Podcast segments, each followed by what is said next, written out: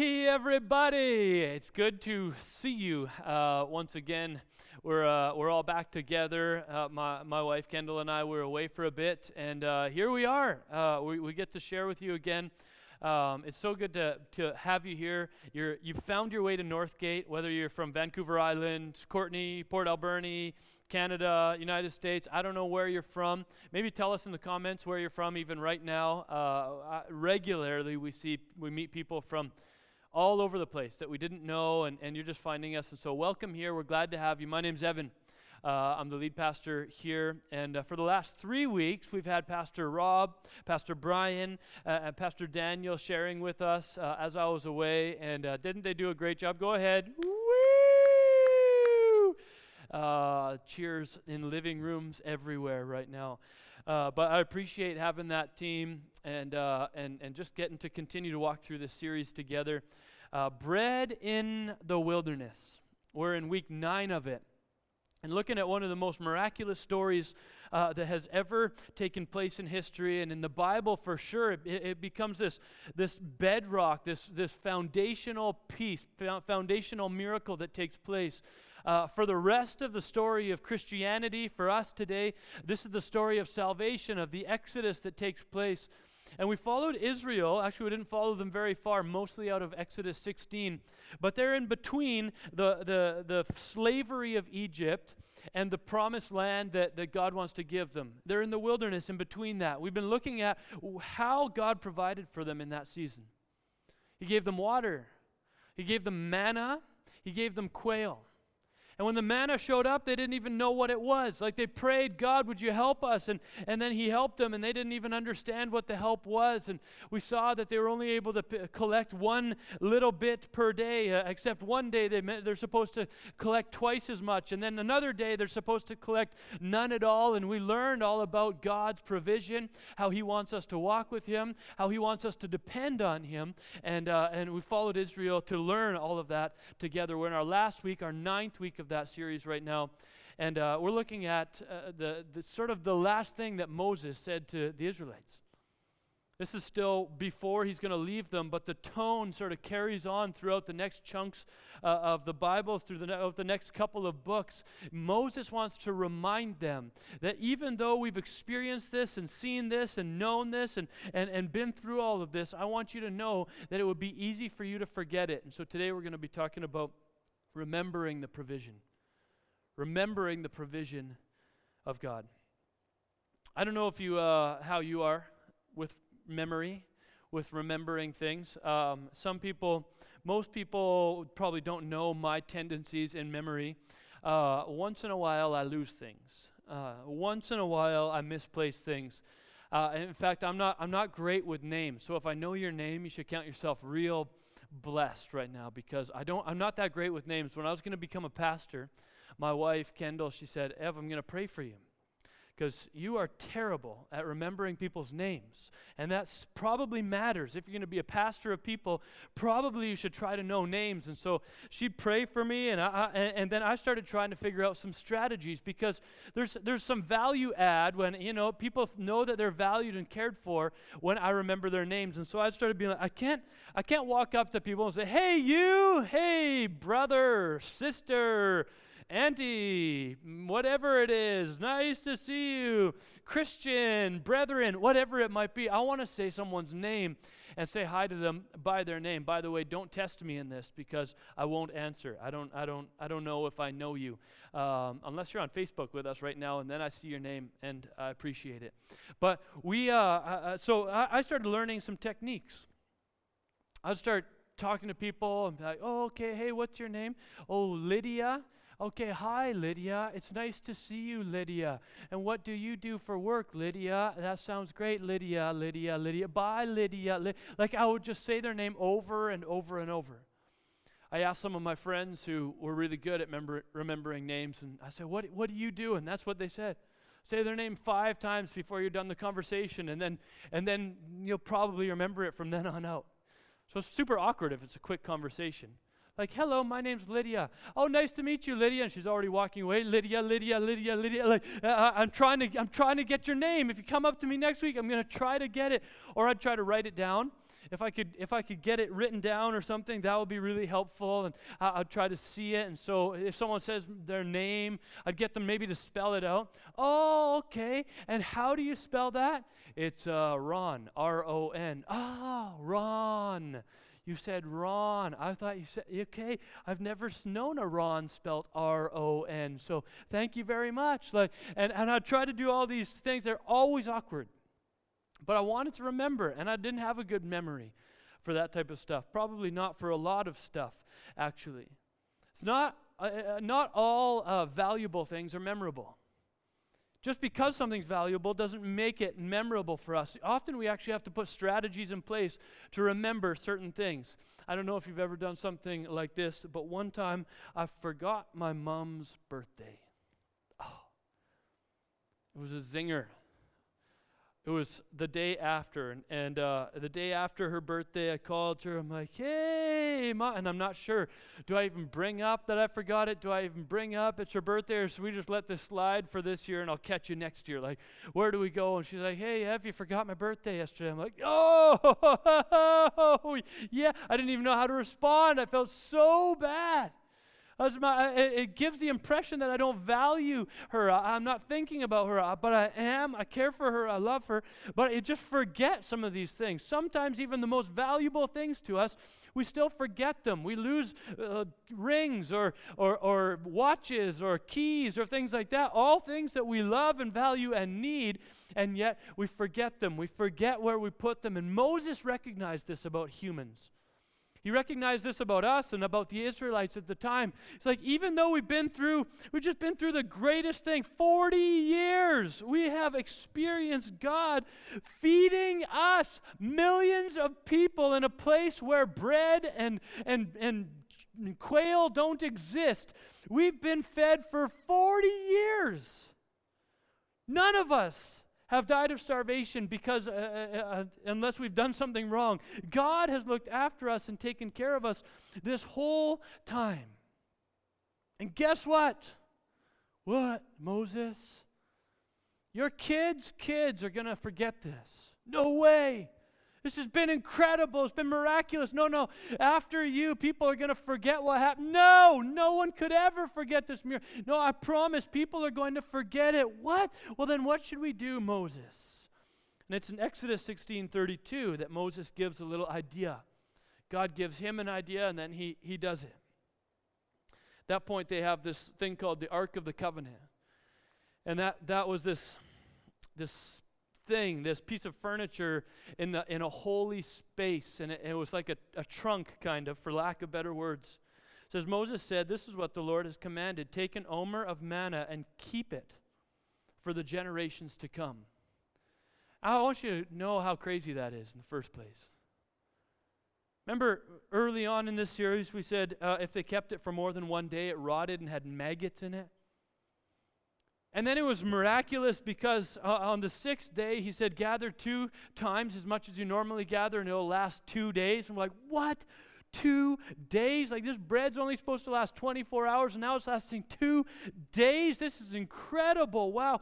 And now here we are at the end. He gets, says, Put the manna in this tub. And they're like, Why? Do we want maggots in that ark? Do we want maggots to be in the place of worship? Why would we do that? Says, Keep it for the generations to come. To punish them? So our bread will be really stinky by then? Like, but no, no, God actually plans on now taking this bread that couldn't last 24 hours and preserving it for generations. So they can see the bread I gave to you to eat in the wilderness when I brought you out of Egypt. In other words, so they can remember me Remember what I've done for you. Remember what has been what has happened in this season. It says, So Moses said to Aaron, Take a jar and put an omer of manna in it, then place it before the Lord to be kept for generations to come. And as the Lord commanded Moses, Aaron put the manna with the tablets in the covenant law, or uh, ta- tablets of the covenant law, so that it might be preserved. This is a really amazing moment. I feel like God spoke to me a little bit this week about what this moment all was. Because here in, in, in this thing, what they're talking about is that there's this piece of law that was actually written by Moses and God. God wrote the law for Israel up on Mount Sinai. He wrote it for the Israelites to have, and it was so incredible, so amazing that Moses had tucked it away into this spot. And now he, he's deciding, well, into that spot, God also wants bread, the manna that we, have, we, we had. And so they put it in there. So now the law is in there, and the provision of God is in there. As I was thinking about that, I'm thinking, well, God, why did you do that? Like, of all the things that should be in there together, why that? By the way, there was one other thing. It was Aaron's staff that had budded earlier. We could talk about it another time. But why do you, why do you want those two things together? Like, why don't you just keep manna somewhere else? It doesn't feel like a holy thing. It doesn't feel like something that, that belongs next to the law. Like, this is the, the law. It's the Ten Commandments, the book of the covenant. It's a, this is how we live. This is what we do. This is going to identify us. This is how everyone will recognize us, is by how we live the law, and now we're going to put bread in that. I'm so amazed by our God because God is saying in this moment that as anyone thinks about the law, they need to think of it in the context of provision of God. That if they're ever going to imagine themselves following God, they need to remember first how God provided for them. If they're ever going to imagine themselves following some kind of decree or plan or rules that God gives them for their life, they need to first and also remember that God provided for them when they had no interest in following any of His rules. So He puts them right together, that you can't think of them separately. They are in the exact same spot. That when anyone asks what we should do, there's the law. And when anyone asks why we should do it, there's the manna saying he loved us first. And that's why we do this. And so Moses carries on and, and says, Listen, as time goes on, uh, in Deuteronomy, in the last book of the Pentateuch, when Moses is wrapping up with the Israelites, he goes back and he says, Now that those things are together, when you're going to go into this new promised land, I want you to remember, because it's easy for you to forget. And so, how you're going to remember is you're going to speak about the law and you're going to live the law. Deuteronomy 6 4 to 12 says, Hear, O Israel, the Lord our God, the Lord is one. Love the Lord your God with all your heart, with all your soul, and with all your strength. These commandments that I give you today are to be on your hearts. Impress them on your children. Talk about them when you sit at home and when you walk along the road. When you lie down and when you get up, tie them as symbols on your hands and bind them on your foreheads. Write them on the doorframes of the houses uh, and on your gates. When the Lord your God brings you into the land he swore to your fathers, to Abraham, Isaac, and Jacob, to give you, a land with large, flourishing cities that you did not build, houses filled with all kinds of goods that you did not provide, wells that you did not dig, and vineyards and olive groves you did not plant. Then, when you eat and are satisfied, in other words, when the provision is there, be careful that you do not forget the Lord who brought you out of Egypt, out of the land of slavery. In other words, when everything is good, it's easy to just sort of settle into your own way of life. It's easy just to settle in and go, oh, isn't it awesome what I've provided for myself? Look at this house. Look at this vineyard. Look at all these things that I am so great. I have done such a good job with my life. I've budgeted well and I've saved well and I, uh, I've done the right things and I must be a really great person. Wow, I'm good. Isn't this awesome? We easily forget that God is the provider. Moses says, here's how you remember Speak about the law all the time. Speak about the way that God has called you to live all the time. And I was thinking about this this week. God, if you put the, the law and the manna in the same spot, and then, and then you say, but you only tell us to speak about the law. You don't tell us to speak about the manna. Well, well what is that all about? And here's what I think probably uh, the, the flow. I'm a sort of a logical thinker. I like to look through things and just imagine how things would actually play out. Here's what I imagine happening dad and child walking down the street.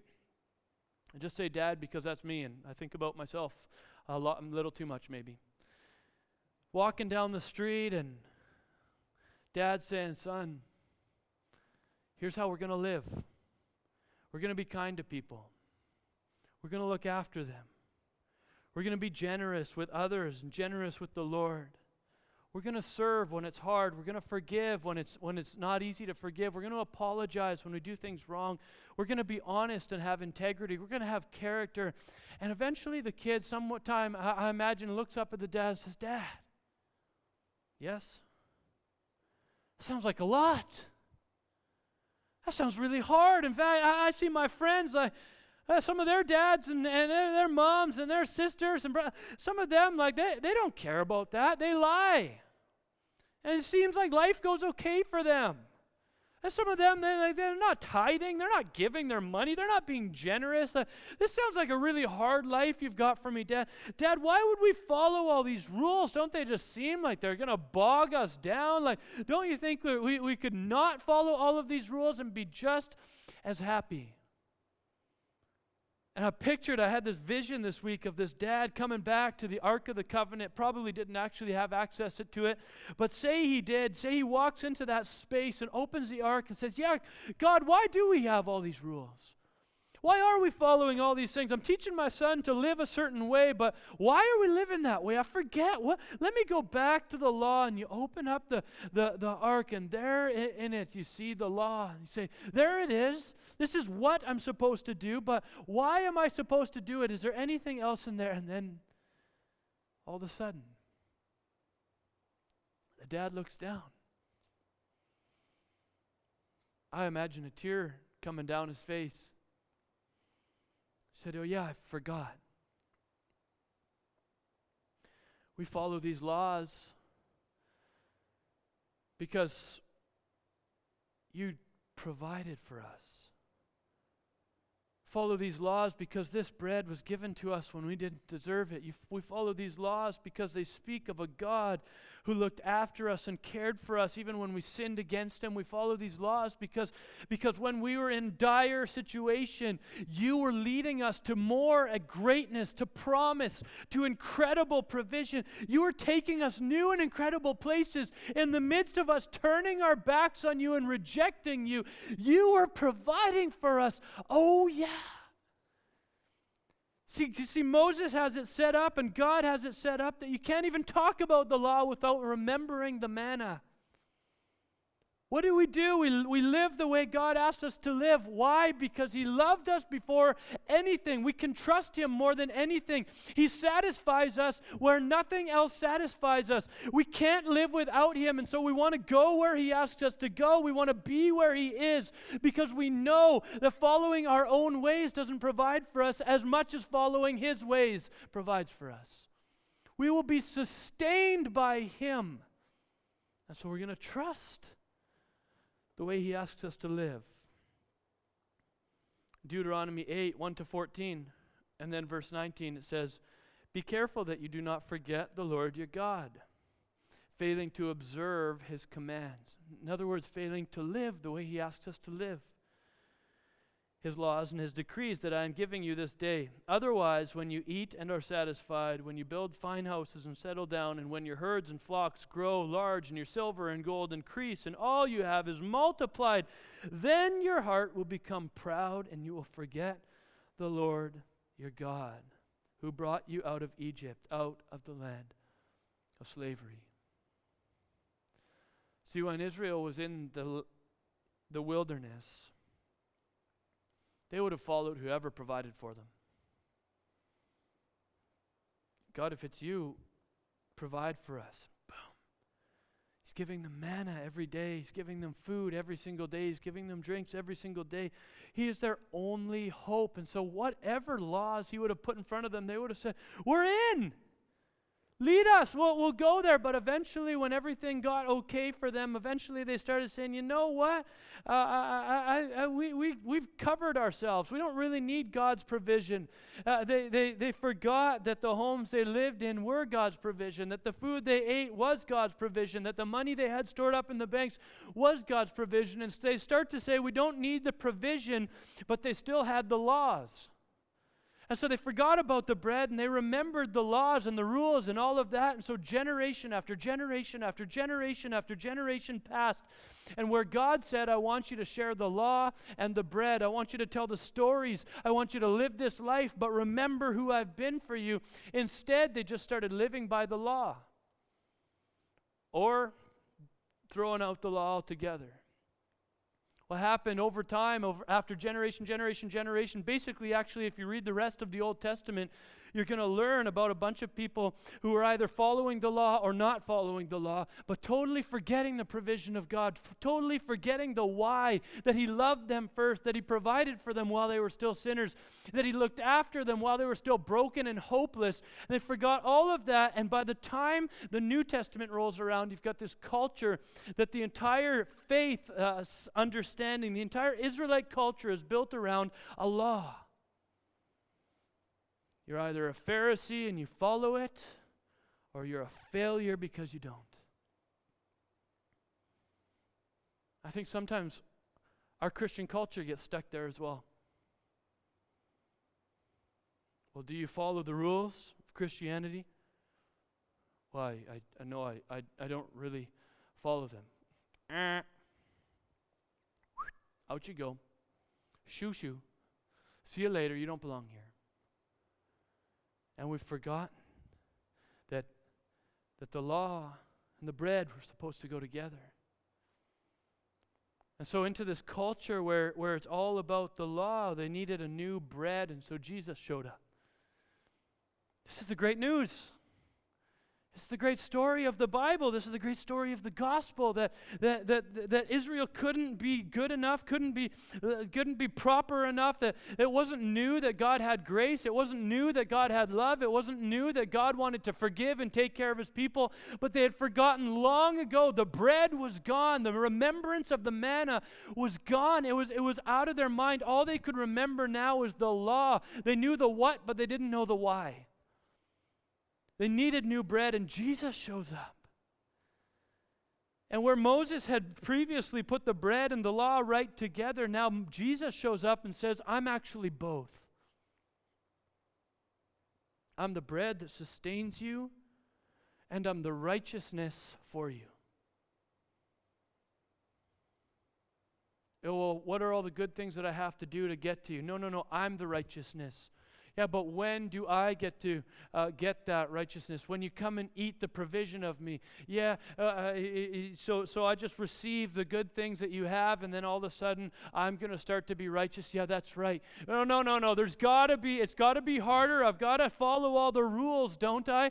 Don't I have to do all the law? That's what I've known about the Bible. That's what I've known about the Old Testament. I've known that I just follow all the rules, but stop for a second. Moses didn't say, follow all the rules, and then you'll be provided for. He says, The law and the bread come together.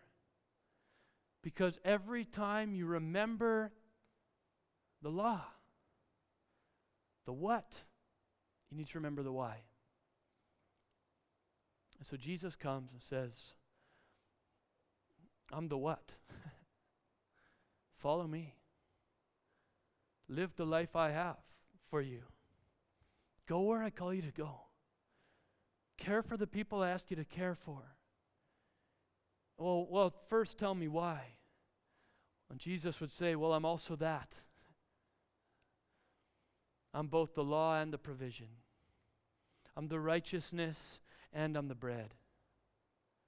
Come to me for both. Walk with me in both. Experience me. Give your life over to me. Turn your life over to me and watch how I will provide for you in ways that you never knew. It doesn't mean a, and there's never going to be hardship. It means that I'm always going to be with you. You'll, you'll experience fulfillment even in the darkest, most challenging seasons. Yeah, well, what if I'm not good enough? No, no, it's not about being good enough. It's about receiving the provision and the righteousness at the same time. Just come to me, repent of your ways, turn to me, walk with me, and experience all that I have for you. And we, we get stuck thinking that it must all be about the law. But even in the Old Testament, even with Moses, even with God, with Israel, he just said it's not all about the law. In fact, I'm going to put the provision of God right next to the law because it's just as important. You need to know that you are who you are only because I am who I am. Don't try to be something other than what you are unless you're going to recognize me for all that I am. And out of His love and provision, and care and grace and mercy for us, we can all of a sudden become who we're meant to be. And so I just I, I felt like I needed to ask you today um, what you say and what you do. Are they are, are do, do, the things that you say and do are they speaking of a God that has sh- shaped and transformed your life? Because, uh, because here Moses has said, speak about the law and, and act out the law. Why? Because when you do that, uh, uh, people will ask you, now, what is that type of life? Why are you doing that? This is your chance to get revenge. Why aren't you taking it? This is your chance to walk away. Why are you staying in that? This is your chance to, to, to, uh, to move ahead. Why are you being generous? This is your chance. Why are you living in such a countercultural way? This is what Moses was teaching them. Speak about it and live about it. Live that way. And when you do, people are going to say, Why? Your kids are going to say, Why? You yourself might ask, Why am I trying to live a way that God has? Has asked me to live, and you're going to go back and you crack open the Ark of the Covenant. You're going to open it up and see the law that you're living, and then remember the provision. The God that loves me, that you would have gone anywhere if He asked you to go. The only one worth trusting, the only one who can satisfy your soul. They say, Oh, yeah, that's why I live this way. So I want to know are you living that way? Do your friends ask you, why in the world do you keep forgiving? Why don't you join us at that party? Why are you, why are you so sticky on, on language? Hey, you know she kind of likes you, right? Why don't you just, you know,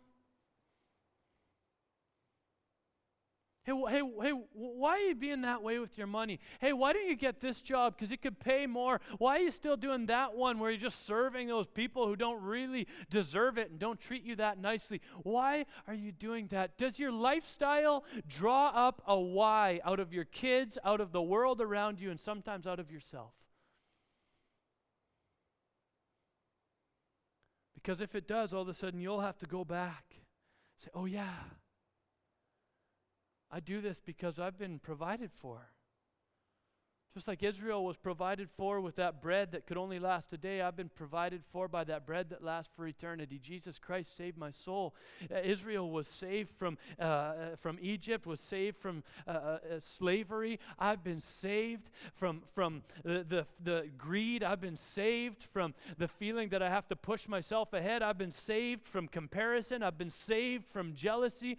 I've been saved from, from all the feelings that go into me hating that person or not not liking that. Per- I've been saved from holding a grudge. I've been saved from feeling so proud that I can't apologize. I've been saved from all of these things. Jesus Christ saved me. I- I'm set free to live in this way. Oh, yeah, it's Jesus that does it.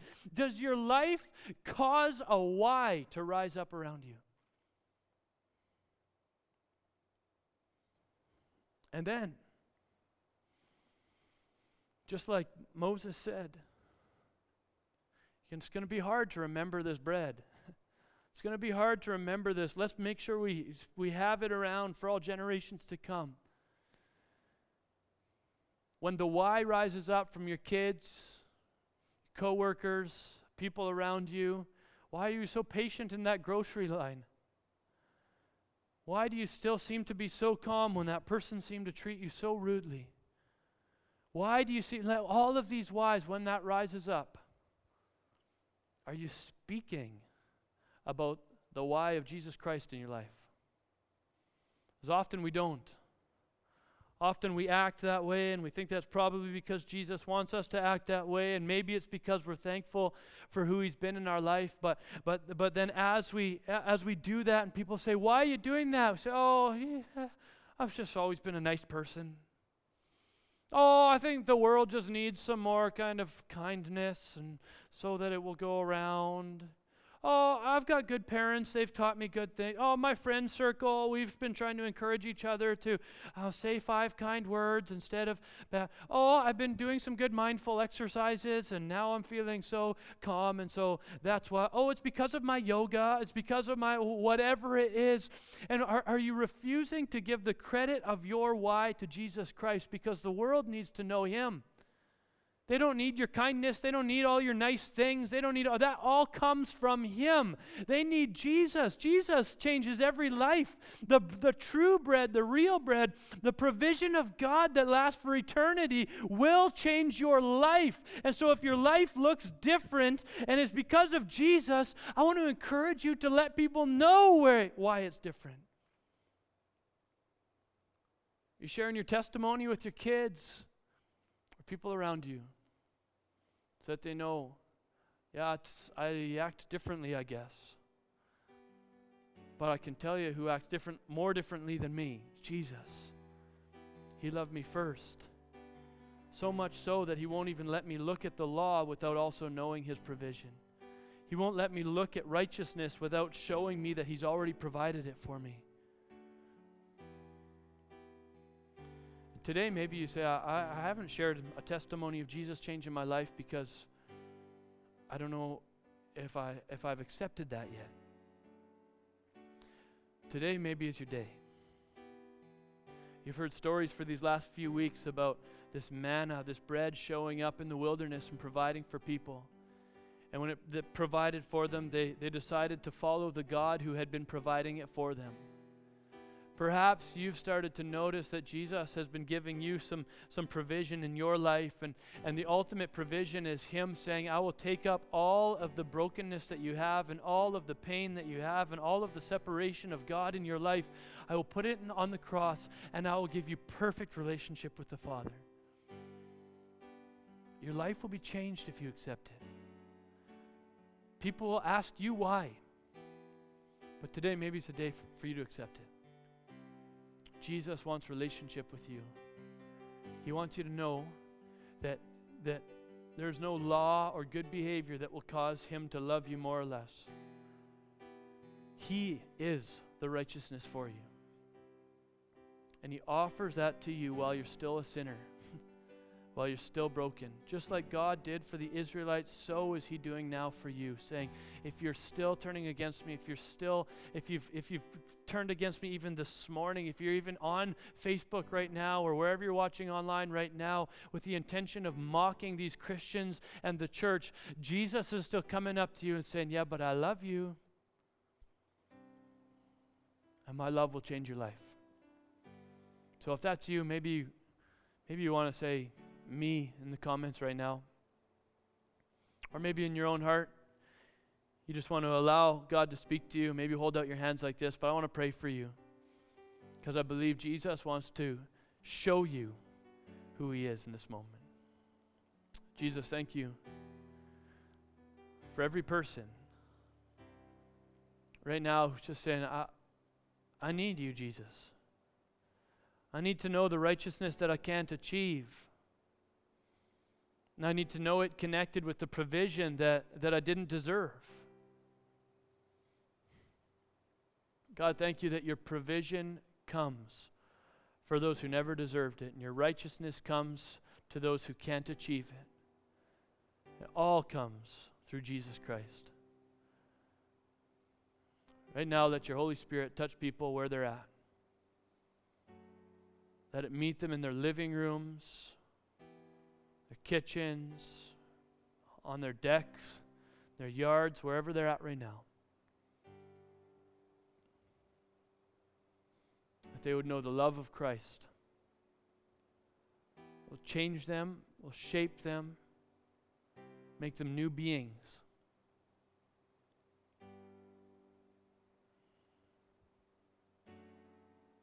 to the point where people will ask why. and they'll know exactly why. Move in them now. In Jesus' name we pray. Amen.